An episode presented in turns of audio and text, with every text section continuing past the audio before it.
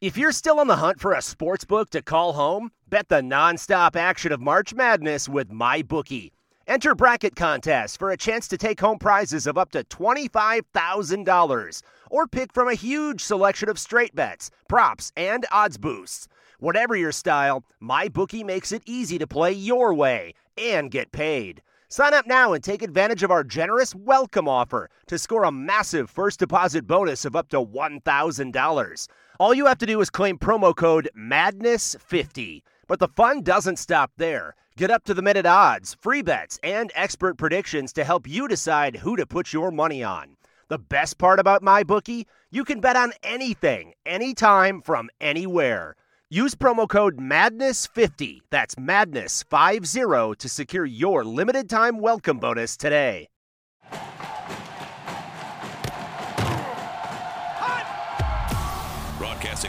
Florida's capital city, this is the Jeff Cameron Show, brought to you by Orange Theory Fitness on Real Talk 93.3. Now, stop what you're doing and listen closely. It's time for the Jeff Cameron Show in five, four, three, two, one.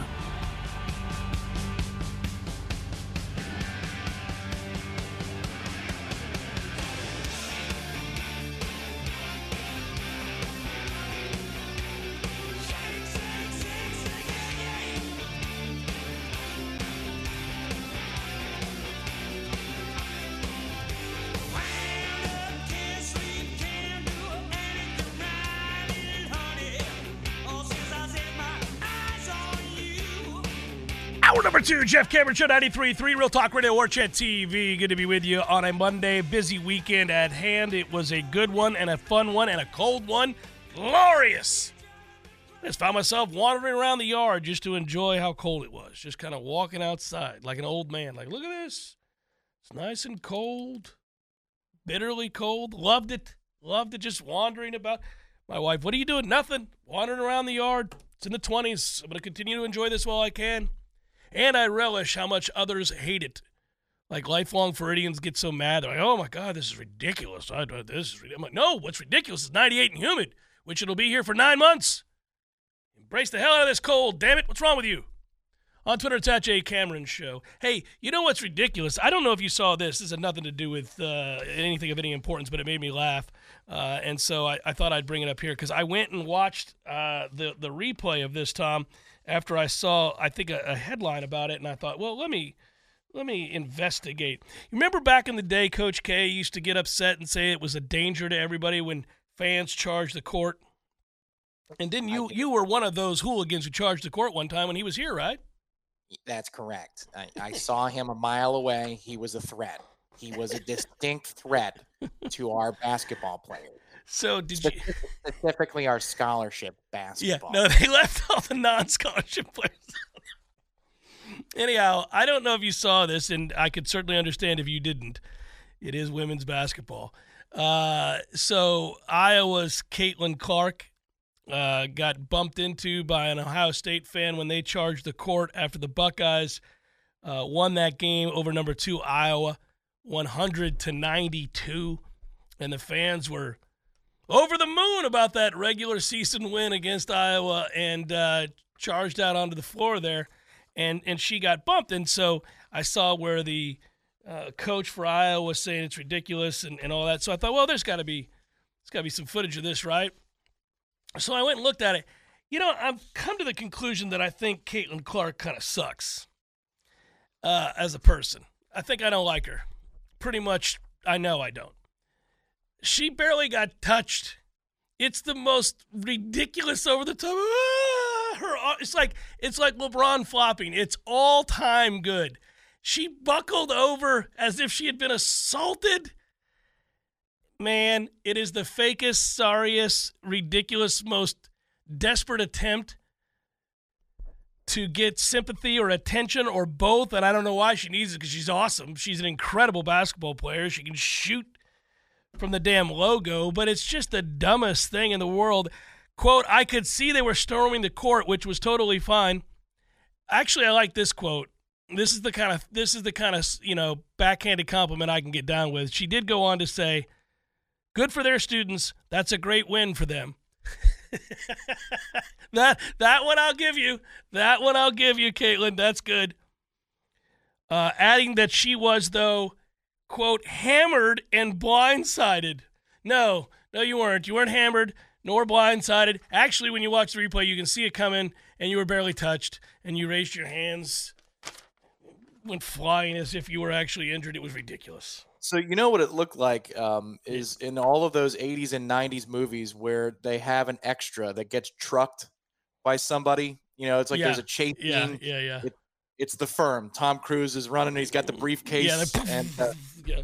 right. And then the the movies that make fun of it, they just literally truck somebody for no reason. That's what it looks more like than somebody somebody getting crackback blocked. No, it wasn't no. violent at all. She was fine. No. Stop bending over, holding your cut. You didn't get hurt. Nobody hurt you. That was stupid. But it was so very modern. The chick that hit her is running out there holding her phone out in front of her.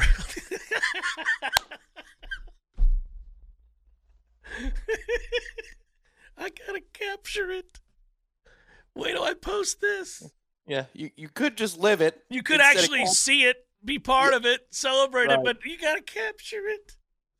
You know, I watched more of the concert from my phone, so Yeah. I could see the stage more than with my own eyes. I Yeah. didn't see my son's game, not the way that I would have liked to. I was behind an iPad filming it.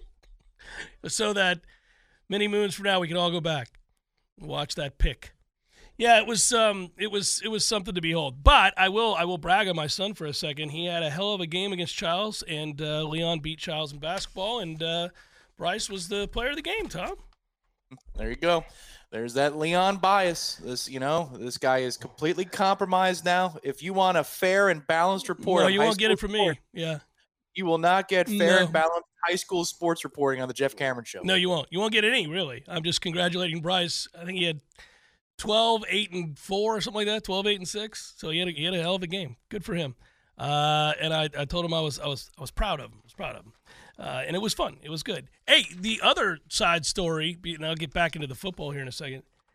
I was this one hit me hard though, and this should hit all sports fans and uh, obviously anybody over the age of like 30, 35 probably a little bit more than most. You see where Sports Illustrated, I mean, everything else is dissolved these days. Everything that you held sacred to is gone already. So I guess you just add this to the ledger. Um, but, you know, Sports Illustrated was considered, in my mind, for a long, long time. Not that they didn't make mistakes. Tainted Title was a huge mistake. Uh, but Sports Illustrated had a lot of great writing for years and years and years and was kind of the gold standard. And and more importantly, you know I thought about? Like when I saw that they had laid off uh, most of their staff, they'd laid off over a hundred people, and we'll see if they carry on in some capacity or not. It looks like they're they're dead. And you know we've had to go through basically newspapers dying, magazines dying, all that stuff. I don't know what the future is going to be there. Something will always rise up, and we'll see. Some of it will be better, some will be worse. We know that. But man, were you of the age, Tom? Do you just make it in under the deadline uh, there for going to the mailbox and grabbing your Sports Illustrated out there at the mailbox? Were you? Did you do that? A hundred percent. It was Uh, the Sports best. Illustrated. Um, you know, ESPN the magazine tried to make a, a run there in the '90s because they gave you the fleece. Remember that? They gave you the fleece Mhm. with it. Mhm. And then um, in my school, we had a subscription to SI for Kids, Right. which used to come in, and Time for Kids. And buddy, you know, those weren't as high quality of, of um, I'm talking about the paper quality, but they all had that beautiful smell to them. Like that's one of the old school smells that, like walking into Sports Authority, that had a distinct, amazing smell that kids will just not understand because they're going to go to Amazon or they're going to go directly like Nike.com to go get their their new Jordans. But walking into the store or the smell of a brand new magazine when it was mailed to you, man. And then yeah, it was awesome. It- like there were different parts of the year where if Warrick Dunn was on the cover, which he was twice, I think, at minimum. I remember that the social media did uh, share a cover that means something to you. It was "Break Up the Bucs" when we were five and zero Right. and Warrick Dunn was on the cover. We couldn't wait for it to get in the mail. My dad and I went to Barnes and Noble, bought well, and there's another thing, but like go to Barnes and Noble, bought it so I could have it, and it was displayed on my desk. Like, yeah, Sports Illustrated was a humongous deal. Well, the writing in Sports Illustrated, though, for years and years and years was simply phenomenal. And I can still remember as a little kid in uh, 1980 getting the Sports Illustrated with the hockey team after the, the victory at Lake Placid, the whole thing. And I remember that cover. And the, the again, the writers were Gary Smith and Frank Deford are two of my favorite writers ever.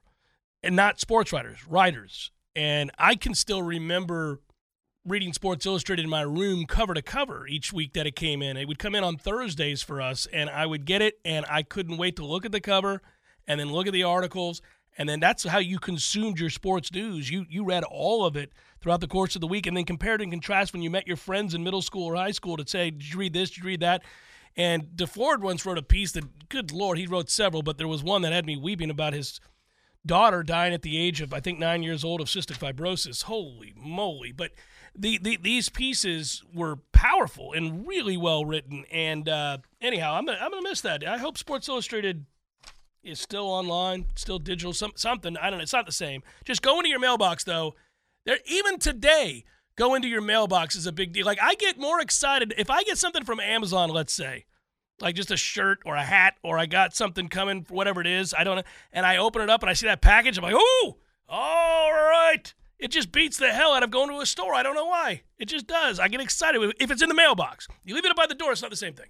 The mailbox is opening the mail. Oh, what's in there? Is there something in there? it's very exciting to me. I'm like a little kid. When's the last time you bought a Sports Illustrated? It's been a minute. Yeah, they've been waiting for some time now. Um, no, I get it. I get it. They're going out of business like everybody else, every other publication. You know, it's I used to get the papers sent to my doorstep every morning. I, I used to get several papers. I would get back in the day uh, the St. Pete Times, uh, which is now the Tampa Times, but the St. Pete Times. I when I first started in sports talk radio, in order to put together a show, a lot of times I would I'd get the St. Pete Times, the Detroit Free Press. Uh, I would get the uh, Atlanta Journal Constitution, Miami Herald sometimes. I would get all that stuff, man. It was the best. And go back through all those, and I remember there were there would be days where, like, well, I wonder what the Seattle Post Intelligencer has to say about this, or the Cleveland Plain Dealer, and of course the New York Times. All that. I would gather all those. You, you ended up with a lot of paper. You killed a lot of trees, but it, there was something about holding the paper tangibly and going through all of that. I loved it. Loved it, but I haven't bought a Sports Illustrated in years and years and years. Just read it online. Maybe Winston to Benjamin. Like, was that the last one? Winston to Benjamin. That was a great cover. I mean, we all had that photo anyway. I mean, Garnet and Gold had it. Everybody had it, but that that was one to keep. I think that might be the last time I bought one. Yeah, but well, because they they created the commemorative issue, right? That was the whole thing. Was then all of a sudden you had to have the thing when your team won it.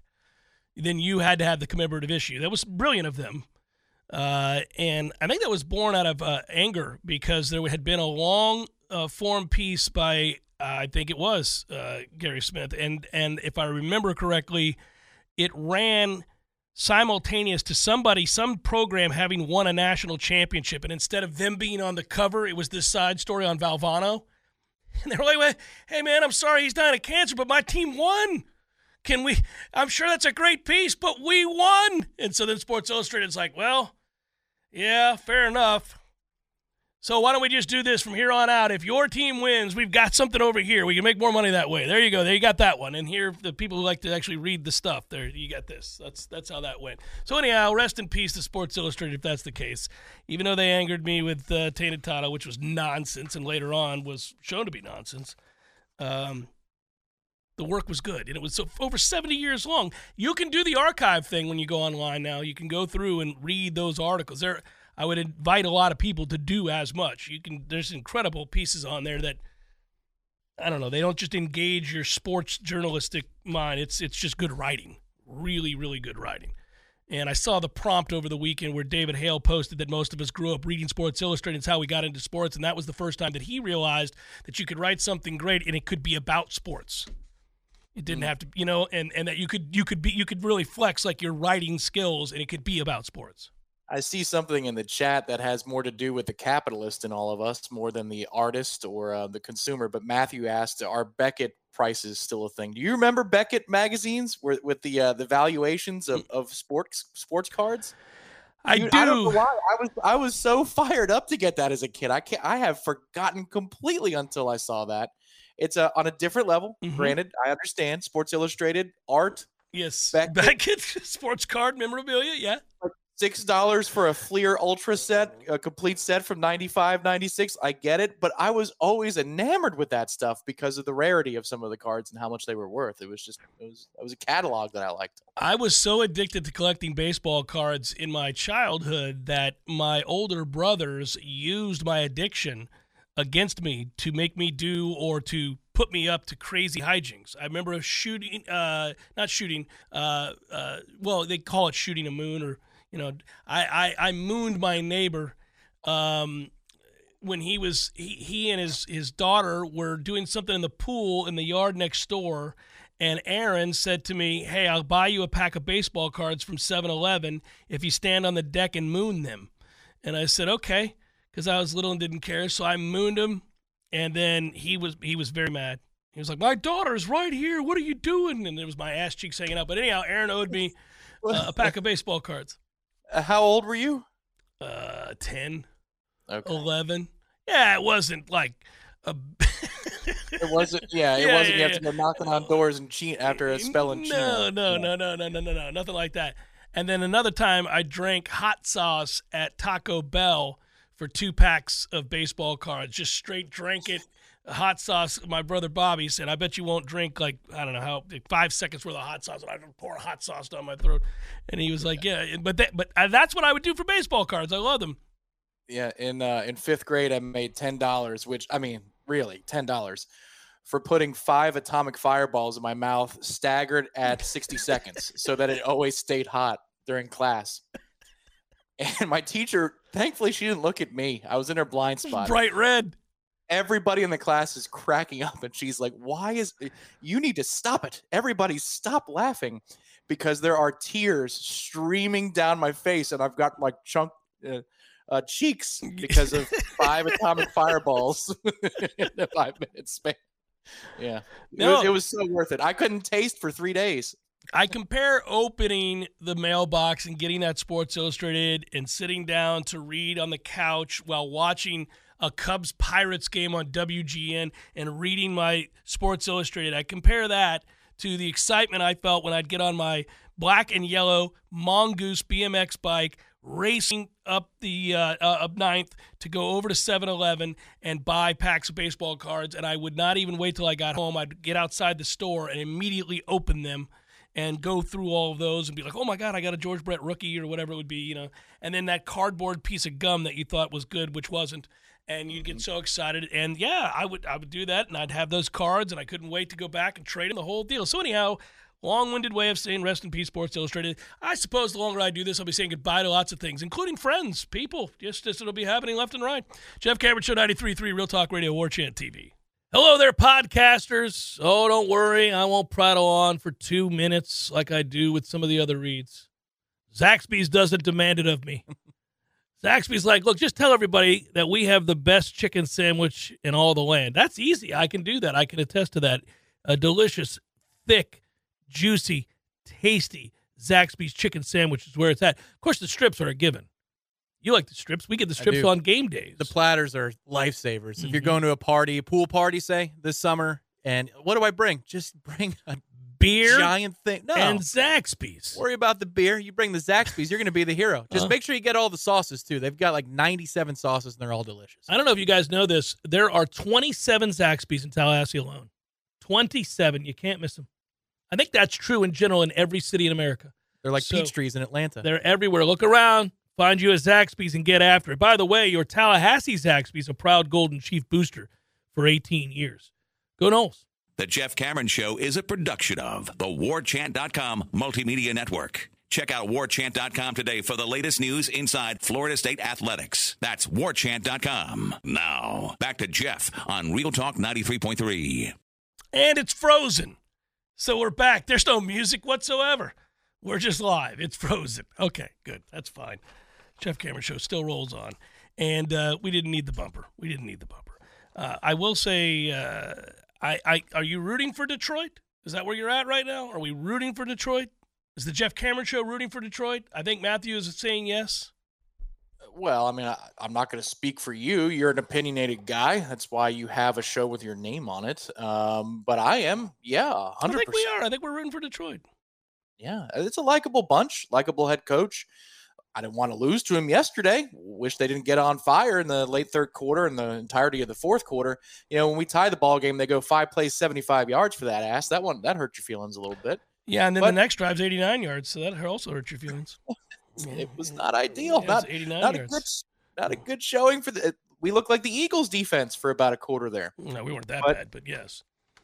they were um they're a tough team and they got to battle past more injuries than uh, San Francisco does. I think at this point, even if Deebo Samuel's limited this week, but that what else is new for him? That dude's always limited. Hey, by the way, you're gonna like this. I thought about how perfect is it that that probably. I mean, I don't know if it is or not, but it seems like it's probably it for Mike Evans in Tampa.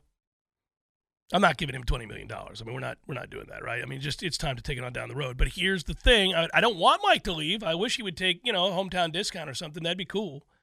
Um, but it's so perfectly Evans because the numbers end up being awesome. But of course, there are two. One that leads to an interception, and of course, another critical drop. And it's like it's just okay. This is just what we do now. We're just gonna have two, three a game where we just drop inexplicably, Pat, and then we also make two incredible catches because that's also what we do. That that is who Mike Evans is to a T. And My um, God, that catch on the sideline was Great catch. unbelievable, yep, great catch. and that drop in the first drive that leads to the pick was unforgivable. Which is just gives gives away points on the road right off the bat. Gonna need it was my three. Yeah, well, It was. He he got you seven with the catch. That's a that's a low percentage haul in in that situation where you're sliding. So he gets you seven. He gives up three. But yeah, you can say he gives up three. If you catch it and it's a first down, you may this could be a ten point swing we're talking about. You go down and score, Tom, and then all of a sudden it's not just three. You have seven and they have none. okay. Then if you're punting before the half when he makes that catch at the two yard line with his Zaxby fingers, these these outstanding fingers that uh, Mm, well played. Well played. Maybe Detroit scores before the half and you swing it the other way for ten points. That drive is actually all Baker Mayfield. He was awesome. The end of the first half was all Baker Mayfield. That was awesome. That's that is where you love him. You're like, oh, well, that's that's really good. And there are plays where you where you don't. Well, the problem is he's under duress the entirety of the game, and Jared Goff was hardly ever under duress. You know, I, I think when we got close to him, we brought him down, but then we never got close to him otherwise. Baker was fending off dudes left and right. How many times did he double pump yesterday? I mean, Yeah. probably eight times. It was ridiculous. So I think for the Bucs in the offseason, um, you know, the Lions go get to play. For us, I'm thinking edge rusher, number one. you need you gotta have a pass rusher. The middle looks good, but you gotta have a pass rusher off the edge and then maybe some more offensive line help because they got abused yesterday.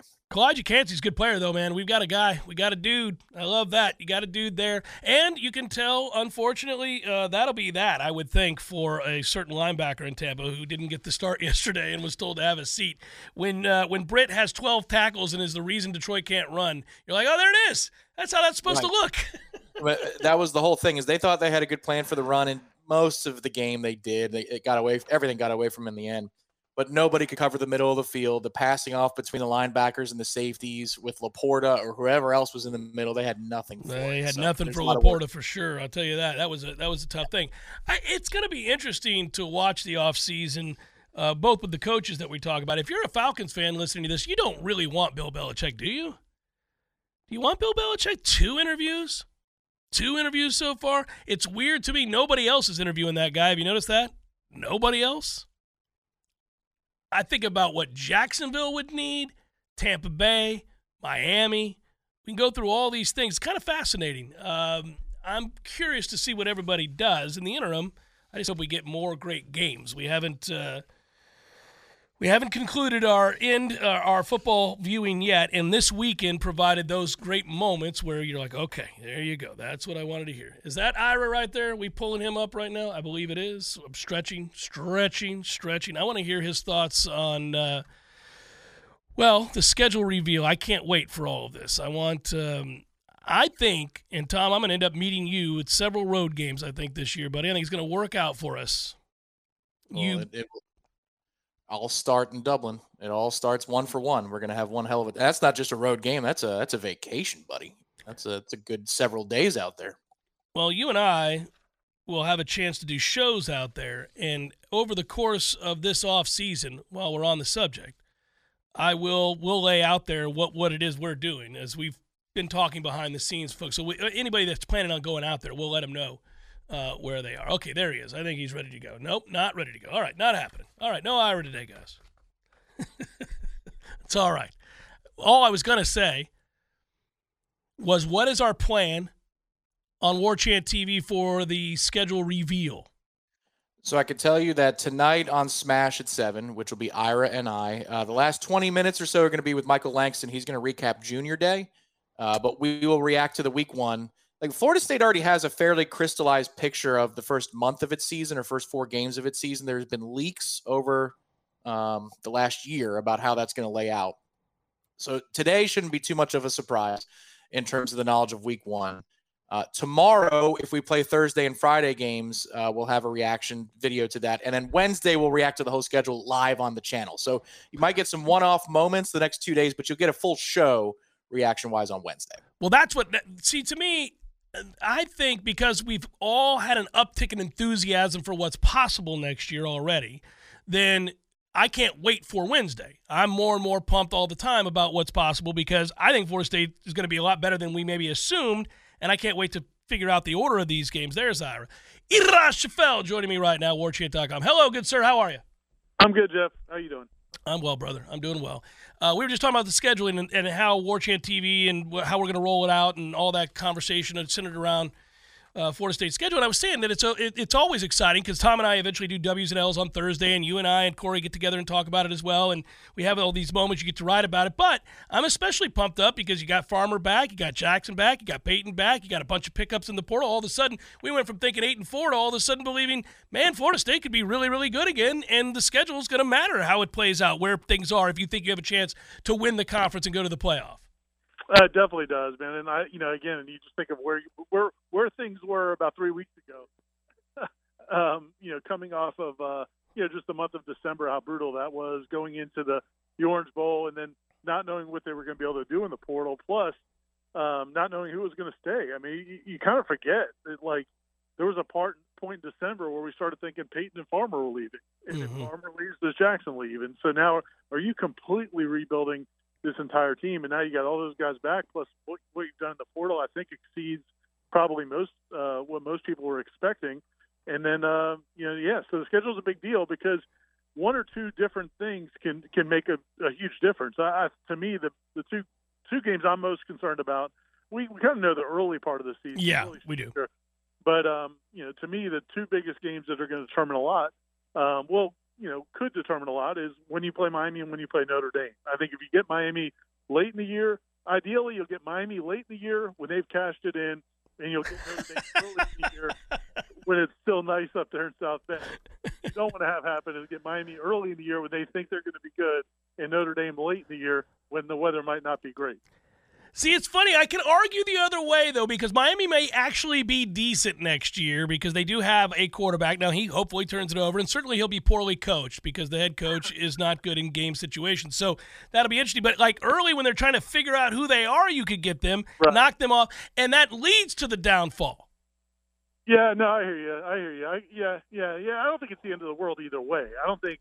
I, you know, again, I think Florida State should be in good shape to to win one or both of those games, and that's going to determine whether or not uh, maybe they're they're a playoff team or not. I think no matter how the schedule plays out, I really think Florida State's going to be one of the teams, you know, certainly a top contender for the ACC championship, and that should give you a chance uh, to get in the playoff. But but if you can win one or two of those games, I think that's probably going to determine whether or not you really get in.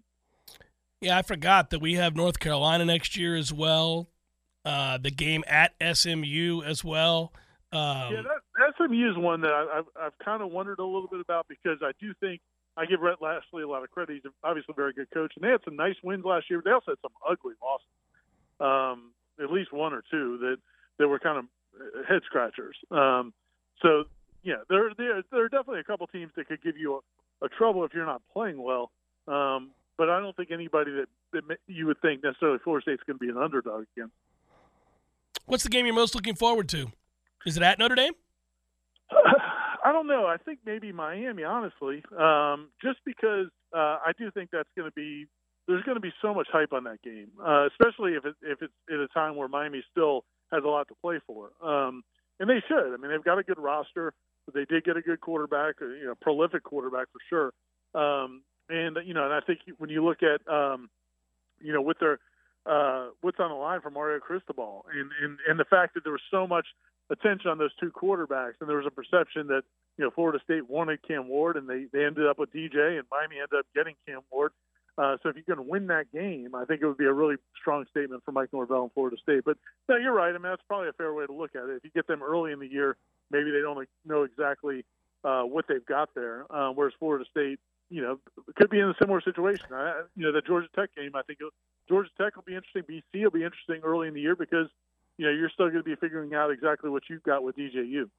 It's fascinating to me to think about what's at stake. You're right. The Miami game, I, I, mentioned this at the end of the year, but now that we've known what they've brought in and what Florida State certainly has brought in, you start to think about the importance of that game for Miami. It's at home for them. It's at Hard Rock. They have to win that game. They got to end the losing streak against Florida State. The perception is certainly that Florida State is quite a bit ahead of Miami. Obviously, Mario's trying to chip away at that. Has done well in recruiting. That this is a game that all of those fans and all those players and he will certainly cir- circle. If they lose that game, and fast forward, they come to Tallahassee the following year. Florida State should have a good football team. Like you could see this streak extending, like we've seen so many streaks in this series get weird, four to six in a row.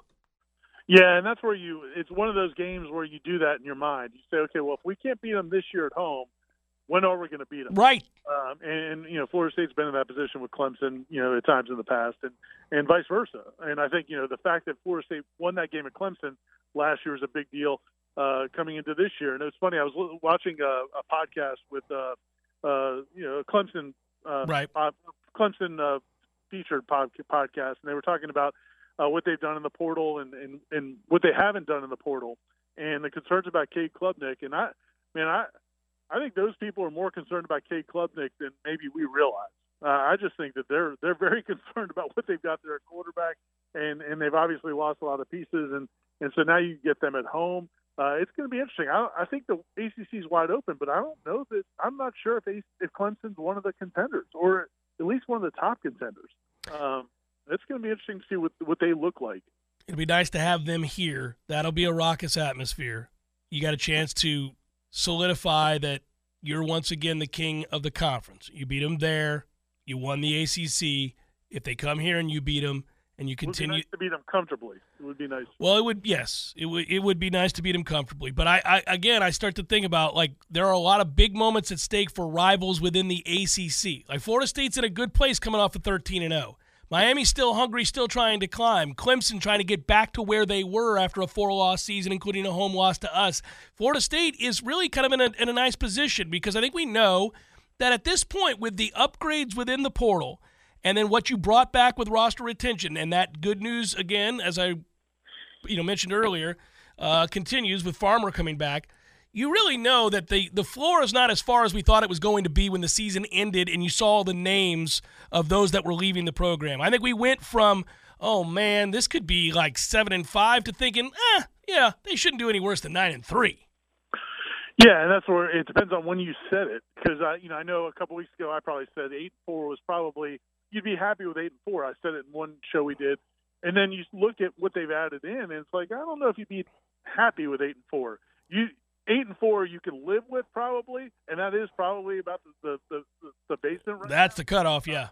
But but but what you'd be happy with, I, I don't I don't know that you'd be happy next season with anything less than probably ten wins. I think you could live with eight and four and certainly nine and three. Um, but I don't think anybody's going to be happy with what this roster looks like right now, and the fact you have a a fifth year quarterback back running the offense. We're not now running the offense. Uh, and all the pieces they've added in, I don't know if anybody would be happy with anything less than 10 wins. And there's no way any of us would have predicted that, even before things started going south in December. I just think the perception was going to be that next year was going to be a, a somewhat of a step back. And I think they're positioned to not have a, a much of a big uh, step back as, as we thought. Well, think about it, Ira. If you're if you're going to say that the worst case scenario is eight and four, and again, we're not doing W's and L's. That's just kind of fun because the schedule comes out this week for people wondering why we're so uh, you know intensively looking at the schedule. Uh, you you would have to tell me that we're going to lose to Notre Dame. You're going to have to tell me we would lose to my. I'm trying to find four losses. Yeah. You'd have to Yeah. lose to Miami. You'd have to lose to Clemson. You'd have to lose to. No- I don't think you're going to lose to Florida, Ira. Um, Not not in Tallahassee. So Very little chance. yeah. So who's the fourth loss to? North Carolina? Is it to? I, who's it? Who is it? Georgia Tech and, and Ireland? I mean, who is it? I'm, I'm not looking at the schedule in front of me. Is Louisville? Do they get Louisville? No.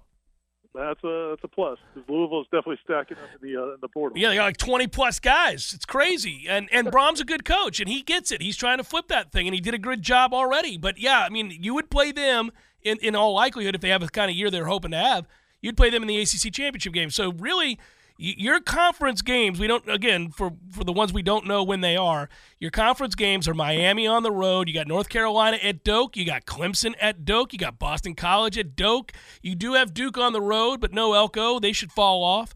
Uh, you've got uh, Notre Dame on the road, and you got Georgia Tech in Ireland. That's your that's your ACC slate right there. Yeah, to finish eight and four, you're going to have to lose a couple games to teams you should not lose to. Boom. Period. Right. That's it. That's it. That's all. All right, brother. Tonight, the Smash. I'll look forward to watching you and Tom. Be good, man. Thanks, FC man. Yep, take care. That's irishflwarchant.com. Yeah, Tom, there's not I'm I'm adjusting my and I was perhaps maybe the most negative of everybody as the, as the year ended, at least internally. I thought, "Ooh, this is going to be kind of problematic. Let's see what they do here." I thought whether or not they would choose to take their lumps and just ride with Brock Glenn, which I would have been okay with because I like Brock and I think his upside's very good. But they went and got the bridge quarterback with a ton of experience, and then they've loaded up on the portal in double digits. So now all of a sudden, my my low point here is like I've gone from seven and five to I, I don't. They shouldn't do any worse than nine and three. Yeah, just looking at, at the schedule and the opponents, and uh, for clarity's sake, I saw some people mention in the chat. It is true. It's it's November 9th is Notre Dame. Yeah, Notre Dame's November the 9th. That's right. So that's locked in. It's going to be a little cold. Hopefully, Yeah, it's not. Uh, too bad. Nov- early November. It'll be all right. the last time we were there was like eight or, or 10 degrees uh, at kickoff when we played them in November. That was, uh, I went with the flu. We went to the, uh, the tailgate. It was a, it was not- a, it was a night game. It was nice. I enjoyed it. Yeah. yeah, refreshing in some ways. Um, maybe smelly in others in the dump of a town. Uh, Yeah. The way I'm looking at it is eight shoulds and then four will sees based upon how portal shakes out, how the other team schedules look leading up to Florida State, like all those circumstances and those context clues. Are they playing FSU off of a bye? Is Florida State coming off of a rivalry game and they've got a, a brutal two week stretch? But I, I think independent of any of those concerns, you should win eight of them. And then those other four are all right. How does it actually lay out in the schedule? Where do you play these teams? it's weird with all the renovation going on at the stadium. It's a tough year to do that renov. I understand why, but it's a tough year to do the renovation because the games at home, even the games that aren't against juggernauts or you know high profile teams, brands, are kind of fun games. Like Memphis coming here is is a fun game. You know that's September the fourteenth, by the way. That's a fun game. Um, Florida comes here. Uh, Cal comes here. You don't ever get to see Cal. Not that you sit around wishing to see Cal, but that's just a weird opponent for Florida State, but it's here. So Cal comes here. Clemson comes here. North Carolina comes here. Like the home slate's really good. Just going to be really weird. And then, it, but it's also everything that we're trying to learn this week is about the middle chunk of the schedule because we know where we are on August 24th. We're in Dublin. We know that next week we're supposed to be playing Boston College. It was leaked out. I forget the circumstances of that. Uh, but we're going to be playing Boston College, I believe, on Sunday or Monday night on Labor Day weekend. Then you've got Memphis on the 14th. I would imagine with a lot of buys to burn, you'll probably get one after that Labor Day weekend. And then you know three of your November opponents. Yeah. Notre. Dame on the on the 9th, Charleston Southern on the 23rd, then Florida, of course, where Florida fits. So quite literally from about September the 21st through the month of October is like where all this shuffling is going to occur. And the question is with the extra bye week this year, do they actually flex one for the 16th of November? Do we have a November bye or is it the 2nd of November? It's just that's the fun part of it. But we we know six of the opponents essentially as we sit here today. It's just how do the other six fit into the middle of the schedule? Just make sure you give us the bye before we head down to the road and play Miami. And then Yeah. give us the other bye right before we play Florida here. That's the equitable and fair Oh. thing to do. Well, we have Charleston Southern, so we're we're all okay there. Oh, that's true. That's right. Jeff Cameron Show 93.3 Real Talk Radio, War Chant TV. Ah, mmm. The first taste of rare bourbon you finally got your hands on. That's nice. At Caskers.com, we make this experience easy. Caskers is a one stop spirit curator with an impressive selection of exclusive, sought after, rare, and household names in the realm of premium spirits and champagne. Discover the top flavors of the year now by going to Caskers.com and using code WELCOME10 for $10 off your first purchase. Get $10 off your first purchase with code WELCOME10 at Caskers.com. What's good, everybody? It's T Lizzie here, and I'm talking about HelloFresh. Can you believe it? I'm doing myself a little pod read here for our friends at HelloFresh. They're supporting both Jeff and I here on the podcast, and they want us to let you know about what it is they do and why they can help you with a New Year's resolution. If it's to save money, to eat better, or stress less, HelloFresh is here to help you do any or all three. Just say hello to your most delicious year yet with fresh ingredients and chef crafted recipes at a price that you'll like, delivered right to your door. Each HelloFresh box is packed with farm fresh ingredients, and everything arrives pre portioned right to your doorstep for less hassle and less wasted food. So here's the cool thing I have not tried HelloFresh yet, but the box has arrived at my house today. I've got three outstanding meals. I chose the plan of meat and veggies. I'm going with the basics here because I'm kind of a picky eater, so they can work around my pickiness and the three meals that we're going to be cooking up at my house are sweet chili pork and cabbage stir fry. All right. Sweet and spicy apricot chicken and pecan crusted salmon. Very excited to try this out. They've got easy sheets, little placards that come with the menus. They show you how much time it takes to prep, how much time it takes to cook, and the calories involved with each one of the meals. So simple, and I can't wait to give it a shot. If you want to experience what we're about to experience, go to HelloFresh.com slash Cameron Free and use code Cameron Free for free breakfast for life. That's right, one breakfast item per box while your subscription is active. That is free breakfast for life at HelloFresh.com slash Cameron Free with code Cameron Free. Okay, so you got to go to the website, HelloFresh.com slash C A M E R O N F R E E, and then type in that same code at checkout.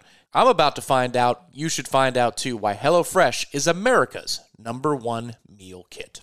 The Jeff Cameron Show is a production of the WarChant.com Multimedia Network. Check out WarChant.com today for the latest news inside Florida State athletics. That's WarChant.com. Now, back to Jeff on Real Talk 93.3.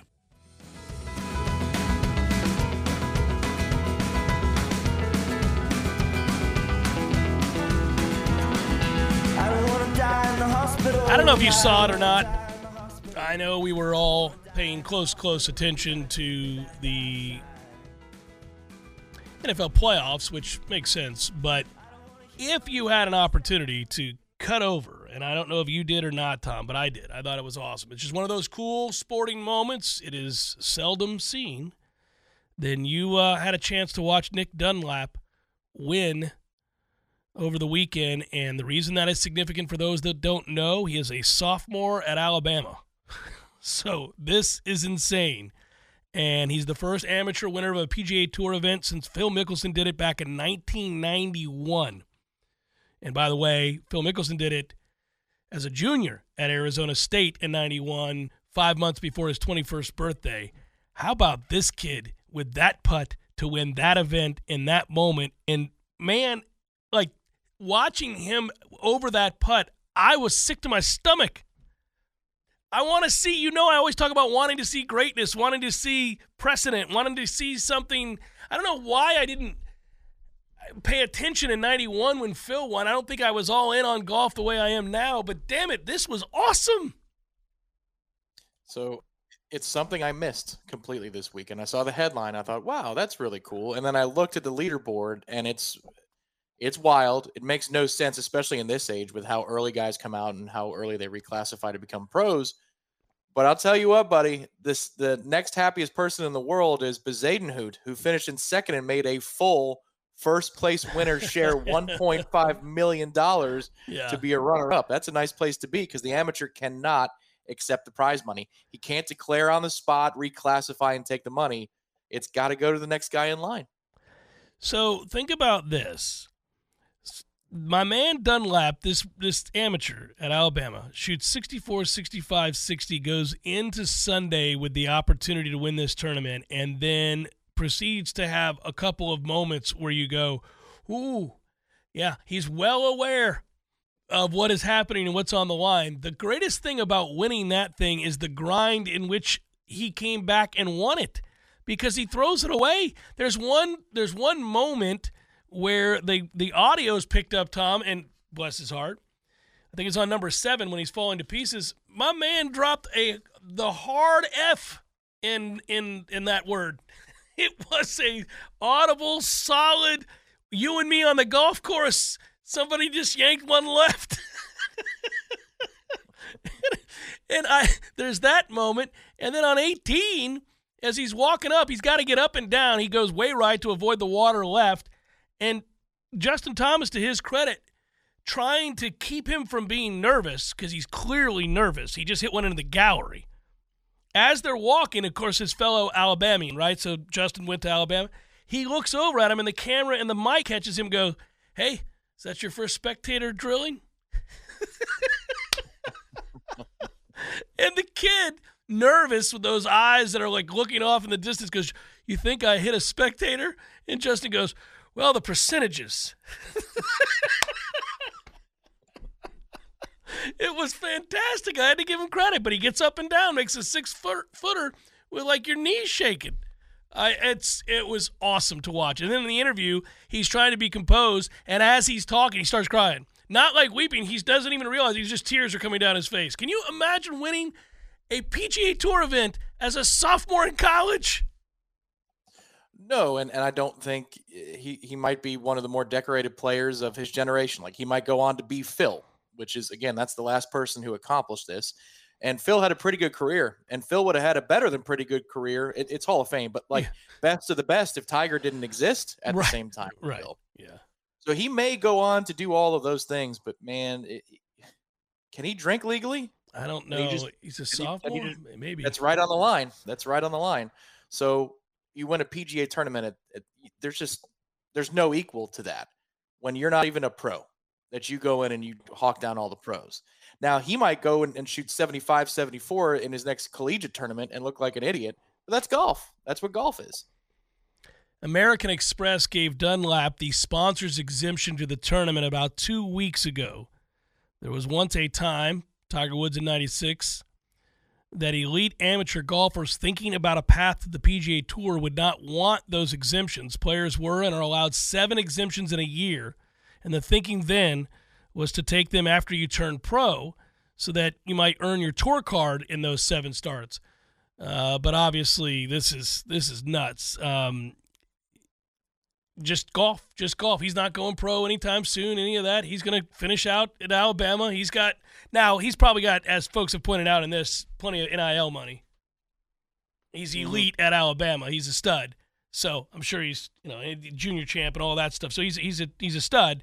But man, I you don't see too many people hit good shots uh, in that situation at that age with all that's on the line. I, I every time I see it, I, I think, man, they're made of something different. Brett McCabe, who we've had on the show before and who I know is a sports psychologist, has worked over at FSU, did stuff with Jimbo Fisher when he was here, currently works at Alabama, works with a ton of other programs all around college baseball, college football, college golf. Brett McCabe was his sports psychologist. Uh, I should reach out to him this week. But anyhow, he's yeah, it's amazing like the things that you get you have to tell kids or tell adults at, at this point uh, in order not to focus on all that's on the line right there. No, man, like so about this is close to a year ago now. It was last winter at Southwood. Um, I'm on 15 green and I've got a six footer up the hill to go one under for the day, for the day. And I wanted to vomit. And I'm just with three friends. I did not make that putt, and I shot 76 that day. I did not finish strong. But I, you know, now throw in that, yeah, throw in everything that actually matters, not this round that doesn't matter. You know, throw in the fact that the gallery is hovering. People are like, "It's going to happen!" Like you could feel it. It was nuts.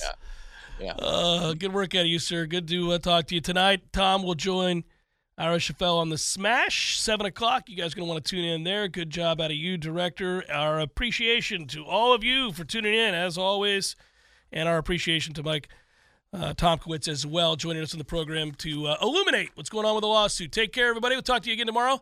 Peace.